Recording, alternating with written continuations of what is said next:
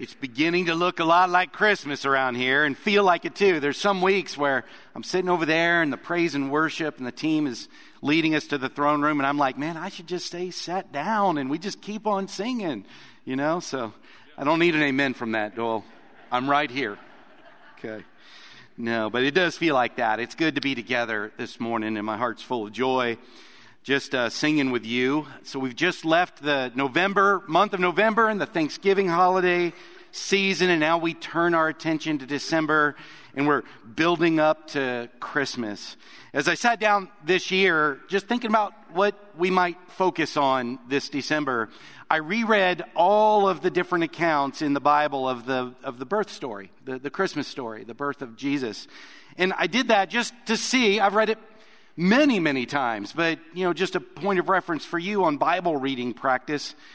I, I was just going to see if anything else, something new, jumped off of the page. I don't know if you've had this experience. I hope you have. But it's one of the reasons we need to be lifelong Bible readers because uh, well, for one thing, it says it's living and active. And one of the ways I think it's living and active is we're different every time we read it. Like, I'm different than a year ago. I'm different than five years ago. I'm very different than 10 years ago. And so I might, the Spirit might just give me an angle that I've never looked at before. So I did that. And it, I, I, got to focusing on the characters around the story of the birth story, the other characters.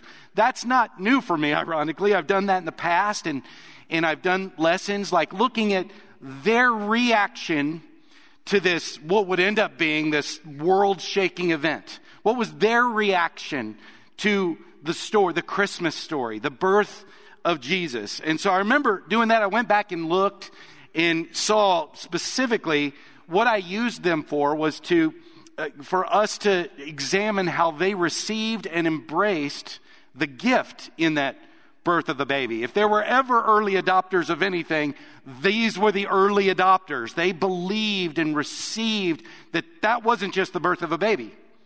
There was more packed into it. And I remember doing a study with, of Mary and how she believed and received the news when she got it. That was so significant. Her husband Joseph, he didn't at first. It was a little out of his box, but he eventually adjusted to it. I, I found a lesson where we looked at some obscure characters as well, like the priest Simeon in the temple. If you remember him, he was there when when Joseph and Mary took their baby for a baby blessing in the temple, and he was there. And he just said, I can die now because he was told by the Holy Spirit that he wouldn't die until he laid eyes on the coming Jewish Messiah. There was another elderly lady there named Anna that she had decided when she became a widow, she just dedicated her life to prayer and praise, just to go to the temple, and she spent all day, every day there, evidently. But she's the first one that recognized Jesus and then started telling others. Like she's literally, our next year's theme is, is sharing Jesus, right? She, and it hit me that she was the first one that we have a record of that recognized Jesus and started telling others. Guess who that is? Guess who that is? We did a study of the, the Magi from the East. We call them the wise men. The Bible doesn't call them the wise men. That was a fun study, though. Why did we call them wise? I enjoyed kind of looking at it from that angle. So I'm, I'm sitting there rereading, and I'm telling y'all this to say, I, have done all of these characters. I can't find any more characters unless I go like to the animals, like the birth of Jesus through the eyes of a donkey, you know, or how, why am I thinking of this? Why isn't something else jumping off the page? Well, specifically, remember, I used these characters. I was looking for ones that we could use as examples of how they received, believed and received the gift and how we can use them as models for how we want to believe and receive. I did find some other characters on second glance, but they didn't believe and receive it. They missed it.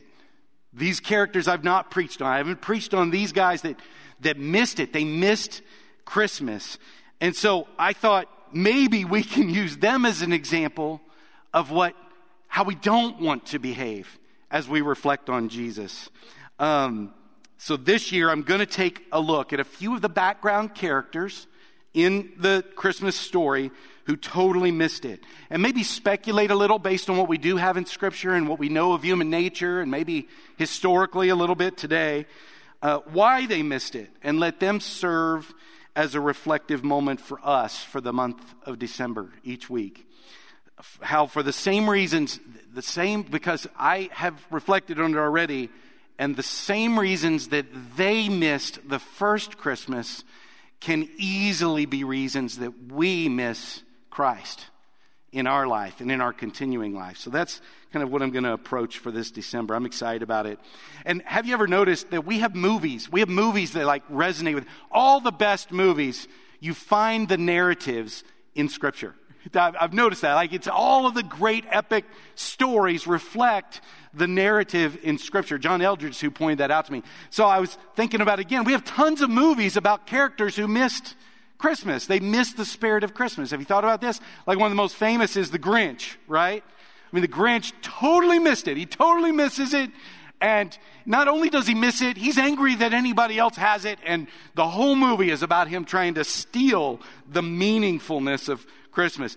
Elf, Elf is a story that makes our annual, has always made our annual watch party with our family for some reason, so I'm sick of it. But it is, it does have that with a grumpy dad, you know, Buddy's dad, and he has to kind of soften, and he, he didn't really have that spirit. Santa Claus, those, those movies have that element in it. Of course, the famous The Christmas Carol. There are like 30 different remakes of The Christmas Carol. That's the character Scrooge. Scrooge is such a famous person that missed the spirit of Christmas. And I mean, that movie goes to great pain, sends ghosts from past, future, just to get him to try to get it, because he's missing it. And so we use that word as a noun to describe people who are grumpy, right? You're such a Scrooge. And then, of course, there's the classics that have stood the test of time. It's a Wonderful Life. The other one that was made right here in Amarillo, Miracle on 34th and Bell Street. You've seen that one? That was, that's famous, stood the test of time. Anyway, they all depict the tragedy the tragedy of someone missing the significance of Christmas. And the, the authors of these movies, or the writers of these movies, they're brilliant. We're on the edge of our seat. We either, well, we usually hate them at some point in the movie. That's, but we can see it clearly. We can see what they're missing, why they're missing it, what they need to do to overcome that. And most of these movies end with them overcoming that with them softening, with them learning, with them having a breakthrough. And then we just get about 10 minutes, maybe five or 10 minutes of them.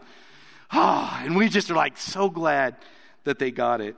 So, um, in these characters, in these stories, they don't end up getting it usually. There's a couple, but most of these don't get it in Scripture. We may not like the characters in this story because of that. They're not examples of how we should consider how we should believe and receive the, the message in the Christmas story, but they can serve as a reflection of what we do not want to happen to us. So, the first character I want to examine today is King Herod. So, a little background stuff I found on King Herod. He was, you may already know, he, he was a ruthless, cold blooded ruler. He was not a good man. Rome allowed him to continue ruling over there when they took over because he was so wealthy and because he was efficient at collecting taxes and delivering that faithfully to Rome. They didn't really like him, but, but they let him reign. So early in his reign, he had all of, there's a group called the Hasmoneans. The Hasmoneans were the descendants of the Maccabees. Between the Old and New Testament, there's a few hundred years, and, you know, Greece had occupied Jerusalem. And, but there was this one time where some Jewish folks revolted uh, and, and they won. They kicked out these overlords out of Jerusalem. And it was the Maccabean revolt, if you've heard of this. So they, they kind of won. They had reign over Jerusalem there for a little bit. And it, of course, Romans eventually came in and took that back and over. So the Hasmoneans were the group that, that identified those that had this success in this rebellion. So when Herod became king over Jerusalem, he killed all them. He just killed them all. He's like, it's in their genes. I don't want any rebellion. I'm in charge. And so he just killed him. He was ruthless. He also, Herod had 10 wives and 12 children. So one of his wives had a brother who was uh, the high priest there in Jerusalem for a season. And because he could see a pathway of challenge through that high priest from the religious Jews to his power, he had his brother in law killed. And for good measure, his sister, which was his wife, he had them killed. As two of those 12 boys, two of the 12 kids were boys, they were the oldest. When they got old enough um, for him to feel threatened by them, he killed them. He killed his two oldest sons. Why? Because he felt threatened that his power could be taken over. He valued his power. Five days before his, his death, he's on his deathbed. He knows he's dying. The third son, the one that was, had become an adult, he had him killed because he thought he was trying to get his power. He wanted to rule every single day of his life till his life was over. That is some strong commitment to doing that. So he valued his power and he also valued the esteem that he felt entitled to because of his position from the Jewish people as the king of the Jews. That's what he was declared, the king of the Jews.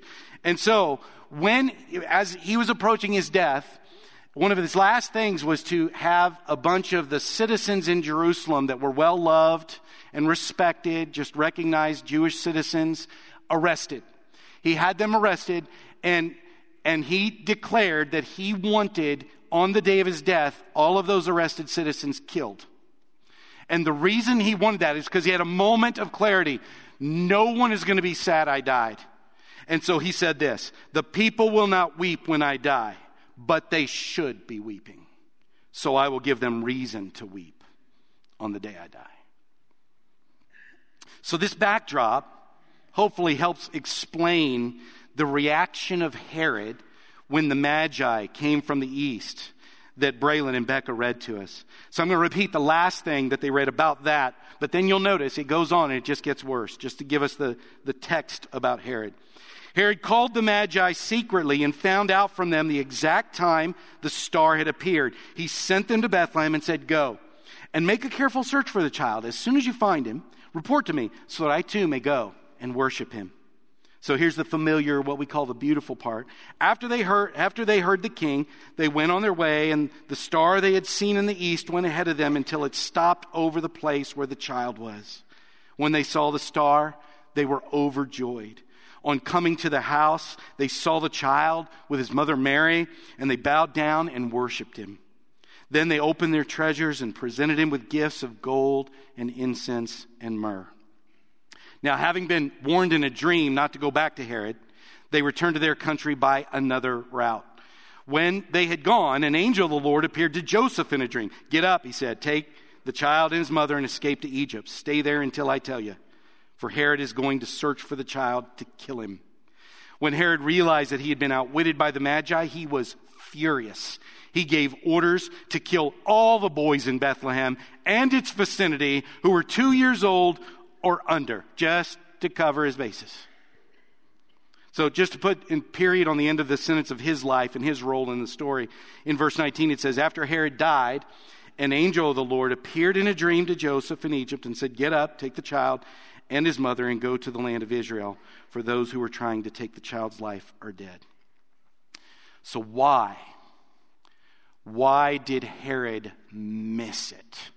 I mean, this world changing, epic event was happening right under his nose, right under his charge, and he missed it. Why did he miss it? We know it's because he wanted to rule. He wanted to rule his own life. He wanted to keep his power. And this is where, if you'll lay yourself, we can resonate with Herod. We can relate to Herod, can't we? Not like him. I don't know any, I haven't met anyone ever that's killed their own firstborn kids so that they can maintain their power and their sovereignty and their say. But we're just using him as a scriptural extreme, hyperbolic example of something that's pretty common in all of us. I know it's common in me. We want control over our own lives. We want to say what it is we will do. We want to say where it is we will go. We want to say when, who we will be, what priorities are important, and what should be most important, who it is we will or should forgive or not forgive. We want to decide what behavior or activity is moral or not. We want to decide what's wise or not, what's best or not. we want to decide. We want to decide what's godly or not, what should be offensive to others or not, or to ourselves, what is righteous or not, what is loving or not. We want control. That word, control, that it has a negative connotation these days when used in this way, doesn't it? Like, oh, he is so control, she is so controlling. When we when we hear that, we shudder a little. It doesn't sound favorable. It doesn't sound great. And so we don't like using that word. So we might change it to something that we can live with, that we think is good. And that word is freedom. Freedom. I want my freedom. That's always good, right? Freedom's always good. It sounds like freedom is a good word and properly understood. It is something that we want. It's something Jesus came to give, as we'll look at. But if we're not careful, our flesh will hijack that word and will use it kind of as a Trojan horse to justify control rather than enjoy freedom in a kingdom way. Freedom, if it's defined as your right to be selfish, or even softer, self centered. If you use the word freedom as your right to be self centered, to maintain power, to do what you want, if you are putting yourself as the center of gravity in making your decisions. You have the freedom to do that. And that sounds right. Sounds like what many in our country fought and died for. For you to have the freedom. It sounds right. But we got to be careful as Christians. What we mean by it. We wouldn't argue for a minute using that word in the negative way with Herod right? That what he was doing was to maintain his own freedom, to have say, to have power. He was just protecting his freedom to do what he wanted to do. Yet we can look at that. He wouldn't, just like in the movies, he wouldn't have seen it. But we from the outside can. And so when we look in the mirror, we need to realize we may not see it, but we need to reflect on it. I want to use Herod to reflect on it. Words do matter, but what we attribute as the meaning of those words matters more. More. The, that's, that's what matters. Ironically, this word is, like I said, is precisely what Jesus said was one of his main themes of why he was born into this world. He says it in Luke chapter 4, where he goes into another synagogue and he's talking and he pulls out an old scroll from the Old Testament and which was just their Bible at the time, and he reads it, and it's a prophetic word about the coming Messiah, only he reads it with authority, like it's about him. And one of the things he says in Luke 4 is, He has sent me to proclaim freedom for the prince prisoners. This is one of his big deals. He's trying to free us. And not just literal prisoners, but from every kind of prison we can find ourselves in as human beings. And Paul understood this so clearly in his study and reflection and then in his advancement of the kingdom that when he says it, he, he, he, he's like redundant in how he say, uses the word twice in Galatians 5. It is for freedom that Christ has set us free. You've been freed. Why? To be free. Freedom is, it's the right word properly understood. But we, especially in our culture, in the United States of America that is all about freedom, we need to be careful when it, we use the right word, but it starts infringing and we become a little bit like Herod. We want to hang on to our lives, to our say, and we don't want to surrender it to God. Herod decided to unthinkingly define freedom as freedom to control as much as he can and do whatever he himself wants instead of the kingdom definition. And that's freedom from himself and freedom to do good and to love and to, to be a life giver and freedom from everything that would hinder us from that. It strikes me to think about how different this whole story would have been if Herod didn't miss it. Like, think about it. What if he didn't miss it? He knew enough to know that it was a prophetic thing of the Jews. He knew enough. What if he didn't miss? It It would have been so much different. Just like us, Jesus represented everything Herod needed at a deep heart level. It would have been infringed on how he operated, yeah, but it was everything he needed to be truly blessed. I mean, to think about the life of ultimate power. That's what he had ultimate wealth, ultimate power. I heard a, a guy talking about how rich Herod was because he had a, this is a little wonky, but he had this uh, monopoly on the spice trade back then. He, and, and this guy said, imagine if one country, one man had a handle on the whole oil trade in the whole earth. How rich would that person be? That was King Herod. He said Bill Gates would be doing his lawn. He is so wealthy. So to be that, have that much power, and yet five days before you die, you decide to kill your son. That's a sad, sad life. And Jesus was right there. It strikes me that outwardly, Herod did, if you, if you think about it, he did a bunch of things outwardly. He did it right like outwardly. We already know his heart, so it'll be hard to see it like this, but just look superficially. These strangers come through town and he offers hospitality.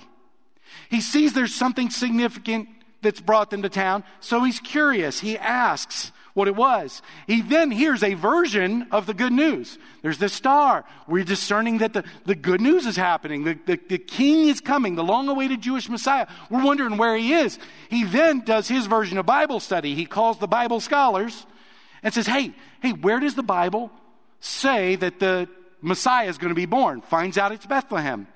Outwardly, he's doing this thing right. He even outwardly proclaimed the right reaction. He says, Hey, I want to worship him too. But we know it wasn't in his heart. Even those right things were just an act to do what he was really trying to do to get rid of Jesus' presence in his life because he represented a threat to his life, how he wants it, his power, because he wanted to hang on to power, to remain the king of his own existence as much as possible, other people's too. So today I just want us to be careful. Outwardly, we may be doing the right things.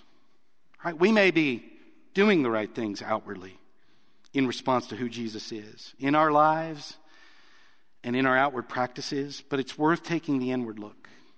And that's what I want us to do today. Just to see is there any part of our life where we're actually trying to control Jesus? We're doing this as cover. Maybe not even for others to impress others, but for ourselves. To feel like I'm a fully devoted follower of Christ. And we want to keep Jesus, we want to run him off to our Egypt. Just, you know, just put him in our Egypt over there. Just a safe, maybe we can't totally kill him, but, and we don't even want to maybe, but we want him a safe distance from our circle of influence, from being an influence on us. Keep him away from those areas of our lives that we just don't want light shed on it.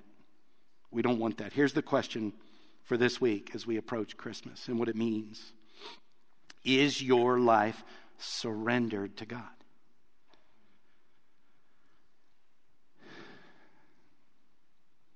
It's a big question. And when I first asked it like this of myself, I generally, you know, the major theme, yes, yes. So I, I have a follow up question Is every part of your life surrendered to God? That one I had to say no.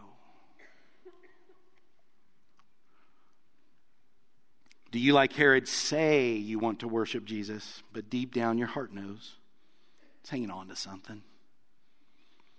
It's hanging on to some area of power. Maybe it's some sin. Maybe it's some priority.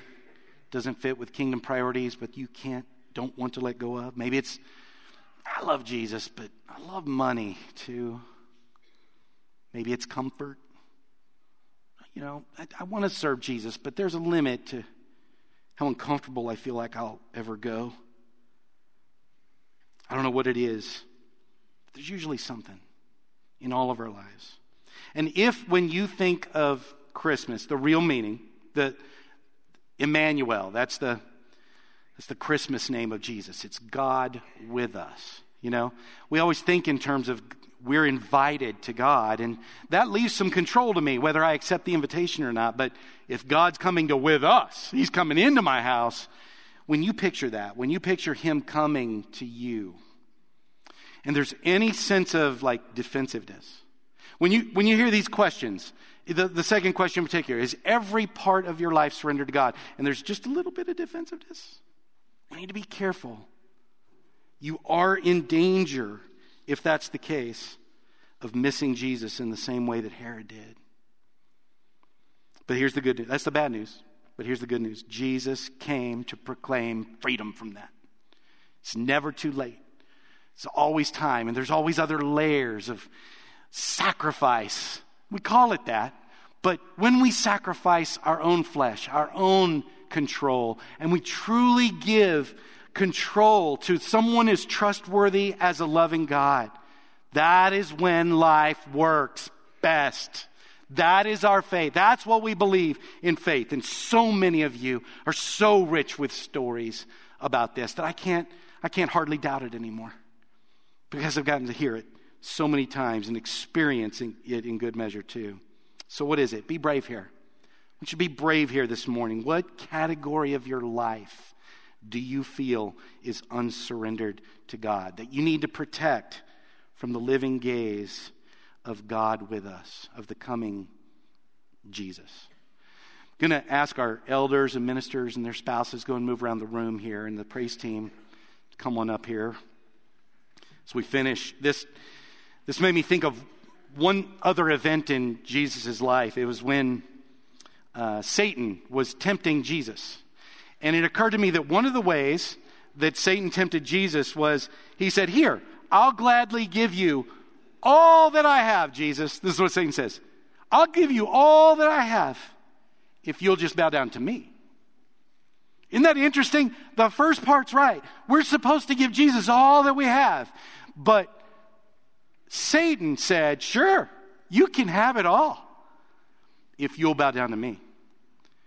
And Jesus just can't do that because his invitation to us is I will gladly give you all that I have if you'll bow down to me. That's the call. That's what Herod missed, and we don't want to miss it. So let's stand and let's sing and praise God and let's consider what it is we need to let go of.